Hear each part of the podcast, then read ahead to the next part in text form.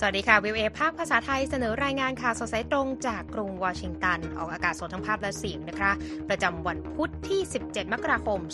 2567 ตามเวลาประเทศไทย ซึ่งวันนี้มีดิฉันนีธิกาญจน์ กำลังวรรณร่วมด้วยคุณรัตพล อ่อนสนิท ร่วมดำเนินรายการนะคะสำหรับหัวข้อข่าวที่น่าสนใจมีดังนี้ค่ะ ยุโรปใส่ชื่อผู้นำฮามาสในบัญชีดำผู้ก่อการร้าย จีนเตือนฟิลิปปินส์อย่าเล่นกับไฟ หลังยินดีประธานาธิบดีไต้หวันคนใหม่ ทรัมป์คว้าชัยเลือกตั้งขั้นต้นรัฐไอโอวากำความได้เปรียบสู่สนามต่อไป เกาหลีเหนือลั่น ล้มแผนรวมชาติกับเกาหลีใต้ และประกาศเป็นศัตรูถาวร ระทึกเครื่องบินโคเรียนแอร์เฉี่ยวชนคาเธ่ย์แปซิฟิกที่ญี่ปุ่น ส่วนเสริมข่าววันนี้ สัมภาษณ์ชาวรัฐไอโอวาสะท้อนมุมมองผู้ใช้สิทธิอเมริกันในการเลือกตั้งประธานาธิบดี และส่งท้ายกันด้วยสูงวัยอย่าง strong เมื่ออนามัยโลกเตือนคนเกษียณใช้ชีวิตถูกสุขลักษณะ จะเป็นอย่างไรรอติดตามได้ในข่าวสดสายตรงจาก VOA สดจากกรุงวอชิงตันค่ะข่าวแรกวันนี้นะคะยังคงต้องเกาะติดสถานการณ์ความขัดแย้งระหว่างอิสราเอลและฮามาสนะคะคุณรัตพลครับ คุณผู้ชมครับสหภาพยุโรปหรือว่า EU นะครับเปิดเผยในวันอังคารว่าได้ใส่ชื่อยายาซินวา ผู้นำกลุ่มฮามาสในฉนวนกาซาไว้ในบัญชีดำรายชื่อผู้ก่อการร้าย หลังจากเหตุการณ์กลุ่มฮามาสบุกโจมตีอิสราเอลเมื่อวันที่ 7 ตุลาคม การตัดสินใจล่าสุดของ EU นั้นจะมีผลให้ซินวาถูกมาตรการลงโทษจากสภาพยุโรป รวมถึงอายัดทรัพย์สินทั้งหมดของเขาในประเทศสมาชิกสภาพยุโรป 27 ประเทศ และห้ามพลเมืองยุโรปทำธุรกรรมกับชายผู้นี้นะครับ ก่อนหน้านี้กลุ่มฮามาสในปาเลสไตน์สามารถถูกสหภาพยุโรประบุชื่อไว้เป็นองค์กรก่อการร้ายแล้วเช่นกัน อิสราเอลนะครับ ซึ่งมีรัฐมนตรีต่างประเทศชื่ออิสราเอลคัตส์ได้แสดงความยินดีต่อท่าทีล่าสุดของ EU โดยระบุว่าเป็นผลมาจากความพยายามทางการทูตเพื่อตัดขาดทรัพยากรต่างๆ ของฮามาสเพื่อทำให้กลุ่มนี้เป็นองค์กรผิดกฎหมาย และตัดการสนับสนุนของพวกเขา บอกด้วยนะครับว่าเราจะเดินหน้ากำจัดรากเหง้าของความชั่วร้ายต่อไป ทั้งในกาซาและที่ไหนก็ตามที่พวกเขาโผล่หัวออกมา ทั้งนี้ไม่มีใครได้พบเห็นยายาซินวา มาตั้งแต่วันที่ 7 ตุลาคม หลังการโจมตีใส่อิสราเอล ซึ่งทางกองทัพอิสราเอลประกาศว่าซินวานั้นคือศพเดินได้ เมื่อปี 2015สหรัฐใส่ชื่อ ชายผู้นี้ไว้ในบัญชีรายชื่อผู้ก่อการร้ายข้ามชาติ ที่สหรัฐต้องการตัวมากที่สุด เช่นเดียวกับโมฮัมเหม็ดดีอิฟ ผู้บัญชาการกองกำลังติดอาวุธฮามาสซึ่งเชื่อว่าเป็นอีก ผู้หนึ่งที่อยู่เบื้องหลังการโจมตีอิสราเอลเมื่อวันที่ 7 ตุลาคมครับคุณอิทธิการ ค่ะอีกด้านหนึ่งนะคะ กาตาร์และฝรั่งเศสก็บรรลุข้อตกลงกับอิสราเอลและกลุ่มฮามาสในการจด จัดส่งความช่วยเหลือด้านการแพทย์อย่างเร่งด่วนให้กับตัวประกันอิสราเอล 45 ชีวิตในกาซาเพื่อแลกกับการส่งความช่วยเหลือด้านมนุษยธรรมและด้านการแพทย์ ให้แก่พลเรือนผู้บริสุทธิ์ในพื้นที่นะคะตามรายงานของรอยเตอร์ ทั้งกาตาร์และฝรั่งเศสระบุว่าความช่วยเหลือดังกล่าวนั้น จะมุ่งหน้าออกจากกาตาร์ไปยังอียิปต์ในวันพุธ ก่อนจะส่งไปยังกาซาผ่านด่านราฟา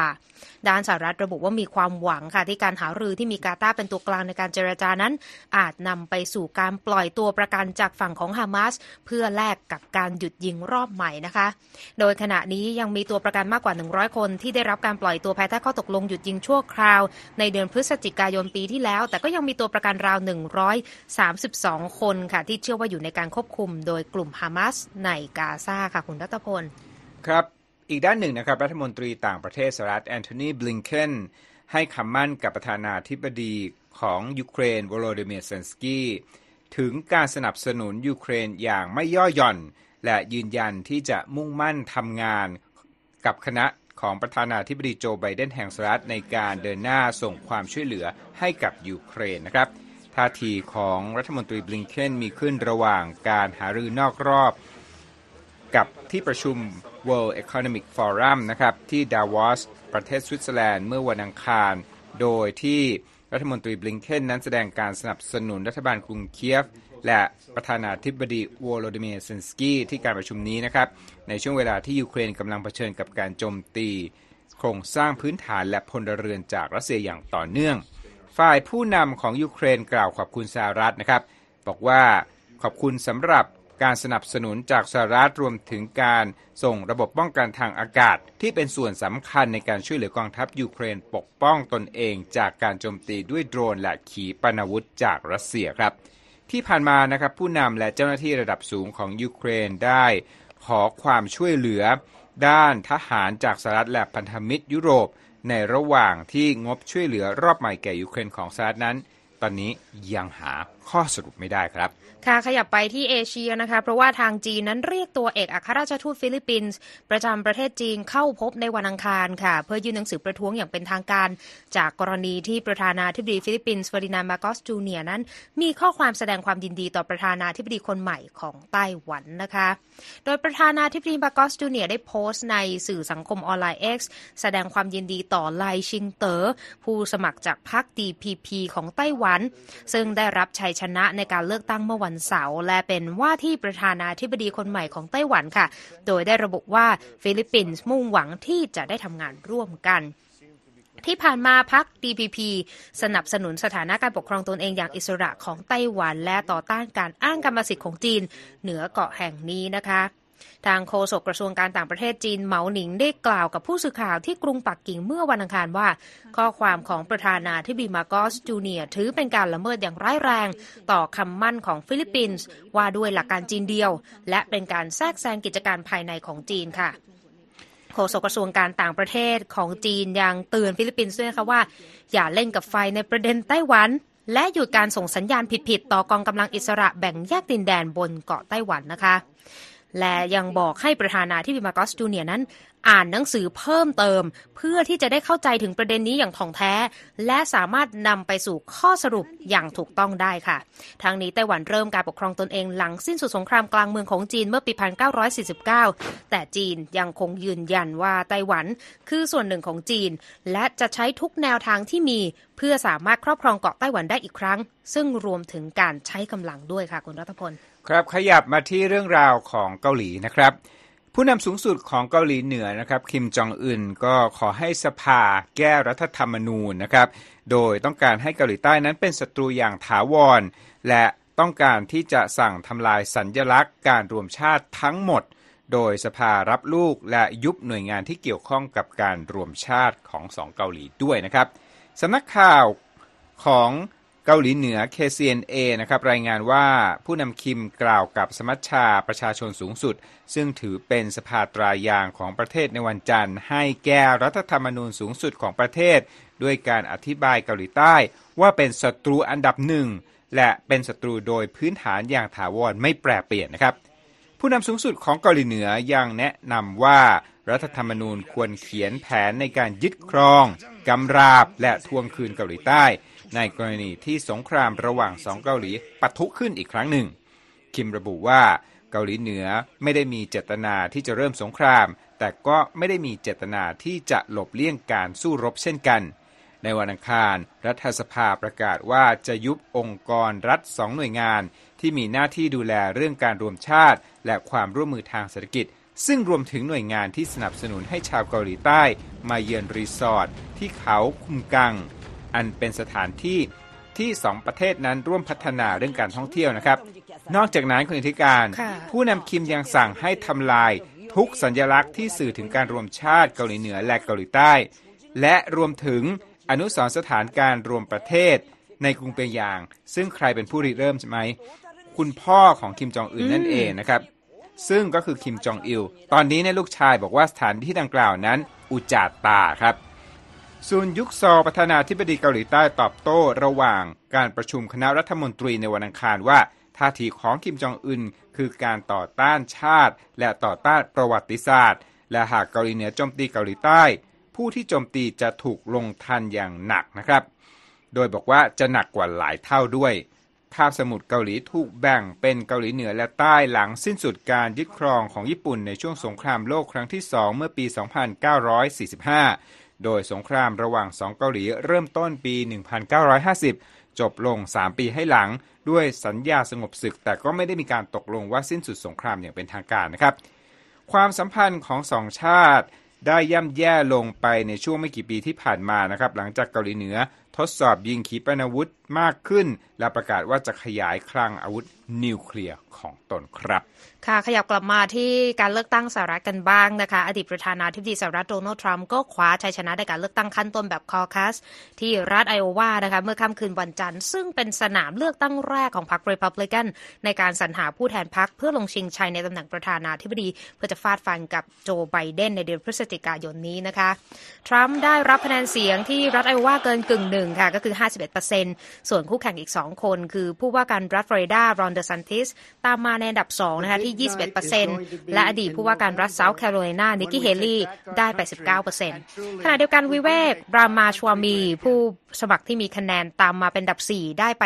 7.7%ที่ไอโอวานะคะ เขาตัดสินใจถอนตัวจากการลงแข่งและประกาศสนับสนุนทรัมป์เป็นตัวแทนพรรครีพับลิกันนะคะคุณรัตพล หลังทราบผลการเลือกตั้งค่ะทรัมป์กล่าวกับผู้สนับสนุนของเขาที่รัฐไอโอวาถึงชัยชนะครั้งนี้ ว่าเป็นประสบการณ์ที่เหลือเชื่อแล้วก็บอกด้วยว่า ผู้คนต่างบอกว่าหากชัยชนะที่นี่ได้ถึง 12%ก็ถือเป็นชัยชนะครั้งใหญ่แล้ว เป็นสิ่งที่ยากจะทำได้ แต่เราชนะมากกว่า 2 เท่าของตัวเลขนั้นนะคะ ชัยชนะที่รัฐไอโอวานะจะทำให้โดนัลด์ทรัมป์ได้จำนวนผู้แทนของพรรครีพับลิกันไป 20 คนค่ะ ขณะที่เดอซันติสและเฮลี่นั้นได้ผู้แทนไป 8 และ 7 คนตามลำดับ โดยผู้ที่ได้เป็นตัวแทนพรรครีพับลิกันในการลงชิงชัยในตำแหน่งประธานาธิบดีสหรัฐนั้น จะต้องได้จำนวนผู้แทนทั้งหมดอย่างน้อย 1,215 คน ต่อจากไอโอวานะคะบรรดาผู้สมัครของพรรครีพับลิกันก็จะมุ่งความสนใจไปที่นิวแฮมป์เชอร์ค่ะที่จะมีการเลือกตั้งขั้นต้นในสัปดาห์หน้า ตามด้วยเซาท์แคโรไลนาในช่วงปลายเดือนกุมภาพันธ์ค่ะ คุณรัตพลคะครับในเรื่องนี้นะครับก็เป็นประเด็นที่อยากจะมาขยายกันต่อค่ะนะเพราะว่าอย่างที่คุณนิธิกาญจน์เล่าไปศึกเลือกตั้งที่ไอโอวาเนี่ยเป็นการเปิดฉากกระบวนการการเลือกตั้งภายในพรรครีพับลิกันเพื่อที่จะคัดตัวแทนของตนไปแข่งช่วงปลายปีเป็นประธานาธิบดีกับตัวแทนของเดโมแครตนะ recap ผลการเลือกตั้งนะครับ ก็คือโดนัลด์ทรัมป์เนี่ย คนเดียวเนี่ยได้เกินกึ่งหนึ่งของผู้ที่เป็นชาวรีพับลิกันค่ะที่ไปลงคะแนนเสียงแบบคอคัสนะครับ ตามมาด้วยรอนเดซันติสนะครับ เป็นผู้ว่าการรัฐฟลอริดา แล้วก็นิกกี้เฮลลี่ ส่วนอันดับ 4 เป็นนักธุรกิจนะครับค่ะเอ่อคุณรามาชวามีนะครับ ได้ไปไม่ถึง 10%นะฮะอืมต่อมาก็คือถอนตัวจากการเลือกตั้งแล้วก็กล่าวสนับสนุนโดนัลด์ทรัมป์นะฮะ เรื่องนี้ครับคุณผู้ชมผู้สื่อข่าว VOA ก็ได้ไปทำข่าวภาคสนามในรัฐไอโอวาในช่วงไม่กี่วันที่ผ่านมาแล้วก็ได้ไปสัมภาษณ์ ชาวริพับลิกันที่ไปลงคะแนนแบบคอคัส คนเหล่านี้เนี่ยได้สะท้อนมุมมองเรื่องการเมืองของพวกเขาที่หลากหลายนะครับ ที่สำคัญฮะอากาศที่หนาวเย็นนะดูภาพอืมหายใจออกมาเนี่ยเป็นไอเลยนะครับค่ะไม่สามารถทำให้คนเหล่านี้เนี่ยย่อท้อในการออกมาลงคะแนนเสียงนะครับ อย่างเช่น คุณซากามอร์นะครับ ก็เดินทางมาใช้สิทธิ์ครั้งนี้นะครับ มาฟังเสียงของเธอกันสักนิดหนึ่งครับ I'm excited, very excited. It's my first time. ครับคุณมอบอกว่าเธอนั้นรู้สึกตื่นเต้นแบบตื่นเต้นมากๆนะครับ แล้วก็ครั้งนี้เนี่ยเป็นครั้งแรกของเธอนะครับ เธอนั้นมีพื้นเพมาจากประเทศสาธารณรัฐเช็กคุณผู้ชม และต่อมาเนี่ยมาอยู่ที่เมืองอินเดียโนลาของรัฐไอโอวานี่เอง แล้วก็เป็นคนที่สนับสนุนโดนัลด์ทรัมป์ ที่ชนะค่ะการเลือกตั้งครั้งนี้ด้วยนะครับ เธอบอกนะครับว่า ฉันชอบนโยบายของเขามากๆ ช่วงรัฐบาลของทรัมป์ทุกอย่างมันดีมาก ไม่มีสงครามเศรษฐกิจดีเยี่ยม และไม่มีการ I เปิด love พรมแดน his ที่ทำให้เธอกังวล policy. ครับ Everything was great under his, um, Trump's ad- administrations. No wars. Economy was great. ครับเอ่อการหาเสียงของอดีตประธานาธิบดีโดนัลด์ทรัมป์ก็นำมาซึ่งความนิยม และผลของคะแนนของเขาก็เป็นที่แจ้งประจักษ์นะครับว่าชนะเหนือคู่แข่งในระดับที่สูงที่สุดครั้งหนึ่งในประวัติศาสตร์เลยทีเดียวคุณผู้ชม อีกคนหนึ่งนะครับแจนกูดชาวไอโอวาจากเมืองแอนเคนนีนะครับบอกว่าเห็นว่ามีคนออกมาใช้สิทธิ์มากเลยทีเดียวนะ และบอกว่ามีคนจำนวนหนึ่งที่ตั้งใจจะมาโหวตอย่างเต็มที่ แม้ว่าจะพบว่ามีผู้สูงอายุบางท่านนั้น เลือกที่จะไม่ออกมาใช้สิทธิ์ เพราะว่าถนนลื่นคุณผู้ชม จากการที่หิมะและน้ำแข็งนั้นตกลงมาหนักครับ You know, I would say this is a pretty good turnout. คุณกู๊ดนะฮะบอกว่าเธอนั้นสนับสนุนรอนเดอะซานติสแล้วก็บอกว่าเราออกมาใช้สิทธิ์ในการเลือกตั้งคอคัสตามที่เราเชื่อ ฉันคิดว่ารอนเดอะซานติสคือสิ่งที่ฉันเชื่อ แต่ก็ยังชื่นชอบทรัมป์นะ และชอบในสิ่งที่เขาทำชอบในวิธีปฏิบัติของเขา แต่ว่าตอนนี้เวลาผ่านไปแล้ว น่าเสียดายนะครับที่เกิดความวุ่นวายตามมาสำหรับโดนัลด์ทรัมป์นั่นเป็นความคิดของคุณกูดนะครับ อีกคนหนึ่งนะครับที่อยากจะพูดถึงสักนิดหนึ่งนะค่ะเป็นนักการเมืองคนพิการอืมอาซาฮัตชินสันนะครับเป็นหนึ่งในบรรดานักการเมืองริพับลิกันที่ได้คะแนนรั้งท้ายในการเลือกตั้งครั้งนี้ เขาก็ยังไม่หยุดที่จะวิพากษ์วิจารณ์ทรัม And ป์ครับ if they have an opinion on something and someone speaks against that opinion, yeah, uh, they don't think as much of you. And so your negatives ครับ go เขา up บอก a ว่า little bit, คนนั้น but, ไม่ค่อยอยากจะฟัง uh, I also ความจริง have ที่ทำใจ confidence ยาก เขาบอกผมมั่นใจว่าผมพูดออกไปในสิ่งที่ถูกต้อง แล้วก็พูดออกไปในทางที่ถูกต้อง ไปในทางที่เป็นสุภาพบุรุษนะ บอกว่าสิ่งที่ทำอยู่นั้น มีความสำคัญ เพราะว่าท้ายที่สุดแล้ว สิ่งที่พูดก็คือสิ่งที่สำคัญที่สุดในตัวเขานะครับสำหรับพรรคเดโมแครตนะฮะมีการเลือกตั้งคอคัสก็คือเลือกตั้งขั้นต้นแบบหนึ่งในรัฐไอโอวาเช่นกันนะครับค่ะแต่ว่าเป็นการลงคะแนนทางไปรษณีย์คุณผู้ชม ต่างจากการที่ต้องไปลงคะแนนเสียงเลือกตั้งของชาวริพับลิกันนะครับ คาดว่าประธานาธิบดีโจไบเดนจะชนะการเลือกตั้งขั้นต้นของเดโมแครตการเลือกตั้งครั้งใหญ่ลำดับถัดไปของเดโมแครต ก็จะเกิดขึ้นที่รัฐเซาท์แคโรไลนาในเดือนกุมภาพันธ์นะครับท่ามกลางเสียงวิจารณ์คุณนิธิกาญจน์ว่าสองรัฐแรกก็คือไอโอวาแล้วก็นิวแฮมป์เชอร์เนี่ยไม่ใหญ่พอแล้วก็ไม่ได้มีความหลากหลายพอสำหรับชาวเดโมแครตที่จะให้ความสำคัญในเรื่องนี้นะครับ แต่ก็มีผู้วิพากษ์วิจารณ์นะว่าคิดแบบนี้เนี่ยอาจจะไม่ถูกต้องนักนะครับ โดยในเรื่องนี้นะฮะผู้ว่าการรัฐไอโอวาแห่งพรรครีพับลิกันนะครับเทอร์รี่แบรนสเตดไม่เห็นด้วยครับ The system that we have, the Iowa caucuses followed by the New Hampshire primary, means that real people in the เขา caucus บอกว่า state, ตามระบบที่เรามีผู้ Iowa, คนในรัฐที่จัดคอคัสและในรัฐนิวแฮมป์เชอร์ที่จัด primary ต่างมีสิทธิสะท้อนเสียงของพวกเขา เช่นกัน แล้วก็เป็นเสียงที่สำคัญ ว่าใครจะเป็นผู้นำประเทศคนต่อไปจากนี้ หลังจากเอลวาคุณผู้ชม สนามการเลือกตั้งสำหรับชาวรีพับลิกันที่น่าจับตามองก็คือรัฐนิวแฮมป์เชอร์ที่กล่าวไปนะครับ โดยจะมีการเลือกตั้งวันที่ 23 มกราคมนี้ครับ ค่ะ เรียกได้ว่าเข้มข้นตั้งแต่ต้นปีนะคะสำหรับศึกเลือกตั้งประธานาธิบดีสหรัฐในปีนี้นะคะ คุณกำลังรับฟังข่าวสดสายตรงจากวิวเอภาคภาษาไทยกรุงวอชิงตันนะนะคะ สามารถเข้าไปรับฟัง หรือไปอ่านรายงานของเรากันได้อีกครั้งนะคะ ทางเว็บไซต์ v i e w a thai com นะคะ ติดตามเราผ่านทางช่องทางที่หลากหลายมากขึ้น Facebook Instagram X และ YouTube และเรามี Spotify ให้ได้ติดตามกันด้วยนะคะ แต่อย่าลืมเข้าไปกด subscribe ใน YouTube แล้วก็ follow ในช่องต่างๆของ v i e ไทยได้ทุกช่องทางค่ะ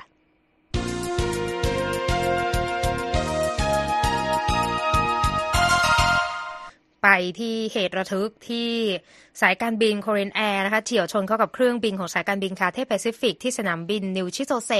ในฮอกไกโดเมื่อวันอังคารนะคะในช่วงที่มีกระแสลมรุนแรงตามการเปิดเผยของ Korean Air นะคะด้านสื่อของญี่ปุ่นรายงานว่าไม่มีผู้บาดเจ็บจากเหตุการณ์นี้ค่ะ โดยช่วงที่เกิดเหตุก็คือเครื่องบิน Korean Air นะคะเส้นทางจากกรุงโซลมีผู้โดยสาร และลูกเรือ 289 ชีวิตบนนั้น แต่ว่าเครื่องบินอีกลำของ Cathay Pacific นั้นยังไม่ทราบจำนวนผู้โดยสารที่ชัดเจนในช่วงเวลาที่รายงานข่าวนี้นะคะ ทางโฆษกสายการบินนิวชิโตทางสนามบินนิวชิโตเซเปิดเผยว่าสายการบินได้รับแจ้ง เกี่ยวกับเหตุการณ์ดังกล่าวในช่วงเย็นวันอังคาร และทางสายการบิน Korean Air ก็เปิดเผยว่าเครื่องบินทั้งสองจอดอยู่ใกล้กัน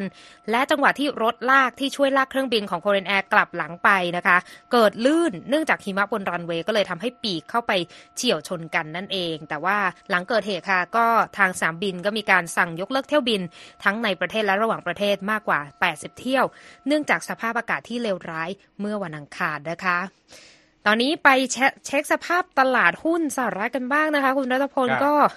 แดงทั้งกระดานกันเลยทีเดียวนะคะ ดาวโจนส์ค่ะลบ 231 จุด 86 จุดนะคะที่ 37,361.12 จุด S&P ลบ 17.85 จุดที่ 4,765.98 จุด NASDAQ ลบ 28.41 จุดที่ 14,944.35 จุด ราคาทองคำลบ 0.97%นะคะที่ 2,031 ดอลลาร์กับอีก 80 เซนต์ต่อออนซ์ส่วนค่าเงินบาทค่ะ 1 ดอลลาร์แลกได้ 35 บาทกับอีก 40 สตางค์ค่ะ ครับ มาที่เรื่องราวที่เป็นประเด็น ฮอตทั่วโลกเลยนะครับ ก็คือเรื่องของค่ะความเหลื่อมล้ำทางเศรษฐกิจคุณผู้ชม ประเด็นนี้ถูกหยิบยกขึ้นมาพูดถึงที่เอ่อการประชุม World Economic Forum ที่สวิตเซอร์แลนด์นะครับ โดยหน่วยงานที่มาเปิดเผยสถิติจากการศึกษานี่ก็คือองค์กร Oxfam นั่นเองนะครับ ที่การประชุม World Economic Forum ปี 2024 นะครับ ที่ดาวอสประเทศสวิตเซอร์แลนด์นั้น ตอนนี้เนี่ยมีผลการศึกษาล่าสุดของ Oxfam ที่ประกาศออกมานะครับ เตือนครับว่า ความเหลื่อมล้ำที่ขยายวงมากขึ้นนะครับ โดยบริษัทใหญ่ๆทั่วโลกที่ร่ำรวยขึ้นเนี่ยยิ่งหนุนให้อภิมหาเศรษฐีของโลกเนี่ยร่ำรวยขึ้นแท่นเศรษฐีหลักล้านล้านดอลลาร์ภายใน 10 ปีจากนี้ด้วยนะครับนาบิลอเมดจาก Oxfam อเมริกาเปิดเผยนะครับว่าบุคคลร่ำรวยที่สุดในโลก 5 คนนั้นมีความมั่งคั่งพุ่งสูงกว่าเท่าตัวในช่วง 10 ปีนี้นะครับ ระหว่างที่ผู้คนเกือบ 5,000 ล้านคนต้องยากจนลง ซึ่งหากความเหลื่อมล้ำยังคงระดับนี้ต่อไป โลกจะได้เห็นมหาเศรษฐีที่มีทรัพย์สินเกิน 1 ล้านล้านดอลลาร์รายแรกของโลก ในทศวรรษนี้ ขณะที่ต้องใช้เวลาอีก 200 ปี เพื่อหาความยุติความยากจนทั่วโลกได้นะครับ รายงานของ Oxfam ยังระบุด้วยว่า เศรษฐกิจโลกเข้าสู่ยุคใหม่แห่งความเหลื่อมล้ำที่ขยายวงกว้างขึ้น หลังจากภาวะการระบาดใหญ่ของโคโรนาไวรัส เกิดสงคราม เกิดวิกฤตค่าของชีพ และภาวะโลกร้อน ซึ่งแต่ละวิกฤตได้นำไปสู่ความเหลื่อมล้ำที่เพิ่มขึ้นนะฮะโดยกลุ่มที่ร่ำรวยสุดขีดนั้นใช้อำนาจที่ตนมีในการเพิ่มความมั่งคั่งของตนเอง แม้ว่าจะพยายามแก้ต่างว่าบริษัทนั้นได้สร้างรายได้ให้กับผู้คนก็ตามนะครับ ทั้งนี้เวที World Economic Forum ปี 2024 ถูกปกคลุมไปด้วยบรรยากาศของสงครามยูเครนและในตะวันออกกลางนะครับ และ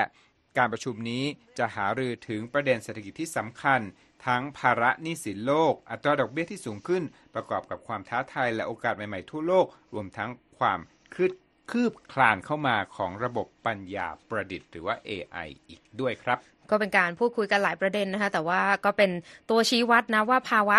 รวยกระจุกจนกระจายเนี่ยก็เป็นภัยที่เกิดขึ้นในสังคมโลแบกบปัจทจุวีบันคูนี้ณเลยทีเดียวใช่นะครับค่ะเอาละค่ะมาปิดท้ายช่วงนี้ก็เป็นประเด็นเกี่ยวกับเศรษฐกิจนะคะแต่ว่าพลังขับเคลื่อนเศรษฐกิจเนี่ยรู้สึกว่าจะหมุนแกนกลางก็คือ Taylor Swift นะคุณรัตพลครับเพราะว่าบรรดาเหล่า Swiftie นะคะที่เป็นชื่อเรียกของบรรดาแฟนๆของ Taylor Swift นะคะศิลปินและนักแต่งเพลงหญิงชื่อดังระดับโลกเนี่ยปรากฏว่าเป็นตัวขับเคลื่อนภาคการท่องเที่ยวในยุโรป ในช่วงที่แฟนๆศิลปินดังเนี่ยจัดคอนเสิร์ต World Tour นะคะเมื่อเดือนพฤษภาคมถึงเดือนสิงหาคมปีที่แล้ว โดยข้อมูลนี้มาจากบริษัทรับจองทริปท่องเที่ยวสเปน eDreams ค่ะ ซึ่งเปิดเผยข้อมูลดังกล่าวเมื่อวันอังคารนะคะบอกว่าความต้องการตั๋วเครื่องบินไปสต็อกโฮล์มเมื่อ 17-19 พฤษภาคมปีที่แล้วเนี่ยเพิ่มขึ้น 6 เท่าตัวจากช่วงเดียวกันของปี 2022 ค่ะ ขณะที่ความต้องการตั๋วเครื่องบินของที่เดินทางมาวอร์ซอเอดินบะระลิเวอร์พูลแล้วก็ที่ปารีสนะคะ ในวันที่จัดคอนเสิร์ตของ Taylor Swift เนี่ย พุ่งสูงขึ้นในระดับ 339% 176% 133%และ 108%ตามลำดับนะคะ และยังบอกได้ว่าความต้องการตั๋วเครื่องบินข้ามมหาสมุทรแอตแลนติกได้เพิ่มขึ้นในระดับสูงสุด คาดว่าน่าจะมาจาก Swiftie ชาวอเมริกันที่ข้ามน้ำข้ามทะเลมาชมคอนเสิร์ตของ Swift ในยุโรป โดย 5 เมืองที่มีระดับการท่องเที่ยวเพิ่มขึ้นเนี่ยนะคะก็คือซูริกลียงมิลานอัมสเตอร์ดัมเวียนนาและมาดริดนะคะแล้วก็รูปแบบของอิทธิพลจาก Taylor Swift ทั้งในแวดวง ดนตรี แล้วก็เรื่องของเศรษฐกิจในฟากฝั่งยุโรปเนี่ยเกิดขึ้นเป็นปรากฏการณ์ที่ดูจะคล้ายๆกันอย่างที่เกิดขึ้นในสหรัฐเมื่อปีที่แล้วเหมือนกันนะคะน่าติดตามว่าเธอเนี่ยจะผลักดันเอ่อเศรษฐกิจในพื้นที่ไหนในโลกได้อีกมากน้อยแค่ไหนนะคะคุณกำลังรับฟังข่าวสดสายตรงจากวิวเอภาคภาษาไทยกรุงวอชิงตันนะคะ ช่วงหน้ายังมีประเด็นที่น่าสนใจรออยู่ค่ะ Voice of America, Washington. ไปที่เรื่องราวของสุขภาพกันบ้างนะคะ ปัจจุบันผู้สูงอายุในยุโรปเนี่ยเริ่มมีจำนวนมากกว่าคนหนุ่มสาวซะแล้วทำให้ทางองค์การอนามัยโลกนะคะ ออกคำเตือนว่าตอนนี้ถึงเวลาแล้วค่ะ ที่จะหันมาใช้ชีวิตแบบถูกสุขลักษณะกันมากขึ้น และยังคาดการ์ด้วยนะคะว่าประเทศต่างๆ อาจจะได้รับแรงกดดันมากขึ้น จากปัญหาเรื่องของอาการเจ็บป่วยเรื้อรัง ถ้าเกิดไม่มีการเปลี่ยนแปลงใด ๆ เกิดขึ้นค่ะ ซึ่งคุณธัญพรสุนทรวงศ์มีรายงานของ AP เกี่ยวกับเรื่องนี้มาถ่ายทอดเสนอค่ะ รายงานฉบับใหม่จากองค์การอนามัยโลก พยายามรณรงค์ให้ชาวยุโรปใช้ชีวิตแบบถูกสุขลักษณะ โดยแนะนำให้รับประทานอาหารที่ทำจากผลิตภัณฑ์ที่สดใหม่ โดยไม่ต้องเติมน้ำตาล ไขมันและเกลือ อีกทั้งยังแนะนำให้ออกกำลังกายเพื่อป้องกันอาการเจ็บป่วยเรื้อรัง ที่เกิดจากการเป็นโรคอ้วนอีกด้วยค่ะ องค์การอนามัยโลกระบุถึงต้นตอของปัญหาสุขภาพที่ย่ำแย่ในหมู่คนชรา ซึ่งก็คือการขาดการออกกำลังกาย และการบริโภคอาหารที่ไม่มีประโยชน์ต่อสุขภาพมากเกินไปนั่นเองนะคะ ข้อมูลสถิติจากสหประชาชาติชี้ให้เห็นว่า ผู้สูงวัยในยุโรปที่เข้าสู่วัยเกษียณ โดยมีอายุเฉลี่ยประมาณ 65 ปี ก็จะมีจำนวนแสงหน้าผู้ที่มีอายุ 15 ปีแล้ว และมีคำเตือนว่าประชากรสูงอายุที่มีจำนวนมากขึ้นนั้น จะต้องเผชิญกับปัญหาทางสังคม การเงินและสุขภาพ ทั้งนี้องค์การอนามัยโลกรณรงค์ให้ประเทศต่างๆ ให้ความสำคัญกับการเป็นผู้สูงวัยที่มีสุขภาพดี โดยชี้ว่าการที่อายุมากขึ้นนั้น ไม่จำเป็นต้องมาพร้อมกับโรคภัยไข้เจ็บต่างๆ เช่น มะเร็ง เบาหวาน และภาวะสมองเสื่อม หากมีการเตรียมรากฐานสำหรับความเป็นอยู่ที่ดีของประชาชนค่ะ รายงานของ OECD ที่เผยแพร่ไปเมื่อต้นปีนี้ แสดงให้เห็นถึงจำนวนเงินที่ยุโรปต้องสูญเสียไปในเรื่องของปัญหาสุขภาพที่เกิดจากการไม่ออกกำลังกาย และมีการคาดการว่า อาจสามารถประหยัดเงินได้ปีละ 8,000 ล้านยูโร หากผู้คนออกกำลังกายกันมากขึ้น และปฏิบัติตามคำแนะนำขององค์การอนามัยโลก ในเรื่องของระดับการออกกำลังกาย และนี่คือตัวอย่างที่แสดงให้เห็นว่า การลงทุนในการออกกำลังกายและใช้ชีวิตอย่างถูกสุขลักษณะ จะช่วยประหยัดค่าหมอค่ายาได้ค่ะ ตามรายงานขององค์การอนามัยโลกในยุโรป แนะนำให้ผู้สูงวัยสุขภาพดีที่มีอายุ 65 ปีขึ้นไป ออกกำลังกายแบบแอโรบิกระดับปานกลางเป็นเวลาอย่างน้อย 2 ชั่วโมงครึ่งต่อสัปดาห์ หรืออาจจะเป็นการเดินเร็วก็ได้นะคะ ส่วนผู้ที่มีสุขภาพแข็งแรงกว่าควรออกกำลังกายแบบหนักๆ เป็นเวลา 75 นาทีต่อสัปดาห์ เช่นว่ายน้ำหรือวิ่งจ็อกกิ้งค่ะ ขณะเดียวกันรายงานยังชี้ด้วยว่า เป็นเรื่องที่จำเป็นอย่างยิ่งที่ผู้สูงอายุจะต้องออกกำลังกายเพื่อเสริมสร้างกล้ามเนื้อ อย่างน้อยสัปดาห์ละสองวัน เพื่อให้สามารถเคลื่อนไหวร่างกายได้ดีขึ้น และป้องกันการหกล้ม และสำหรับผู้ที่มีอาการเจ็บป่วยเรื้อรัง ควรออกกำลังกายให้มากที่สุดเท่าที่จะทำได้ค่ะ องค์การอนามัยโลกเผยว่า 90%ของการเสียชีวิตในยุโรปเกิดจากอาการเจ็บป่วยที่ไม่ใช่โรคติดต่อ นอกจากนี้ราว 85%ของผู้พิการก็เกิดจากสาเหตุเดียวกัน สำหรับปัจจัยเสี่ยงของโรคที่ไม่ติดต่อนี้ ได้แก่การไม่ออกกำลังกาย การรับประทานอาหารที่ไม่มีประโยชน์ต่อสุขภาพ การสูบบุหรี่ การดื่มแอลกอฮอล์ดังนั้นหากสามารถรณรงค์ให้ประเทศต่างๆ ส่งเสริมพฤติกรรมที่ดีต่อสุขภาพ และลดระยะเวลาที่ต้องทนทุกข์อยู่กับความทุพพลภาพ เนื่องจากอาการเจ็บป่วยด้วยโรคไม่ติดต่อ ก็จะช่วยให้ผู้คนมีชีวิตความเป็นอยู่ที่ดีขึ้นค่ะ อย่างไรก็ตาม แม้จะมีการส่งเสริมให้มีการควบคุมดูแลสุขภาพของตนเอง แต่องค์การอนามัยโลกกล่าวว่าจำเป็นต้องมีนโยบายของรัฐบาลเพื่อส่งเสริมพฤติกรรมนี้ค่ะธัญพรสุนทรวงศ์ VOA ภาคภาษาไทย กรุงวอชิงตันค่ะ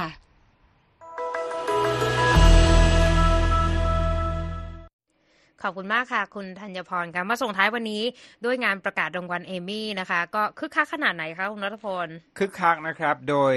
ซีรีส์นะครับที่ได้รับรางวัลเอมี่สองเรื่องใหญ่ก็คือ Succession แล้วก็ The Bear นั้น ได้รางวัลใหญ่ในเวทีการประกาศรางวัลเอมี่ครั้งที่ 75 นะครับ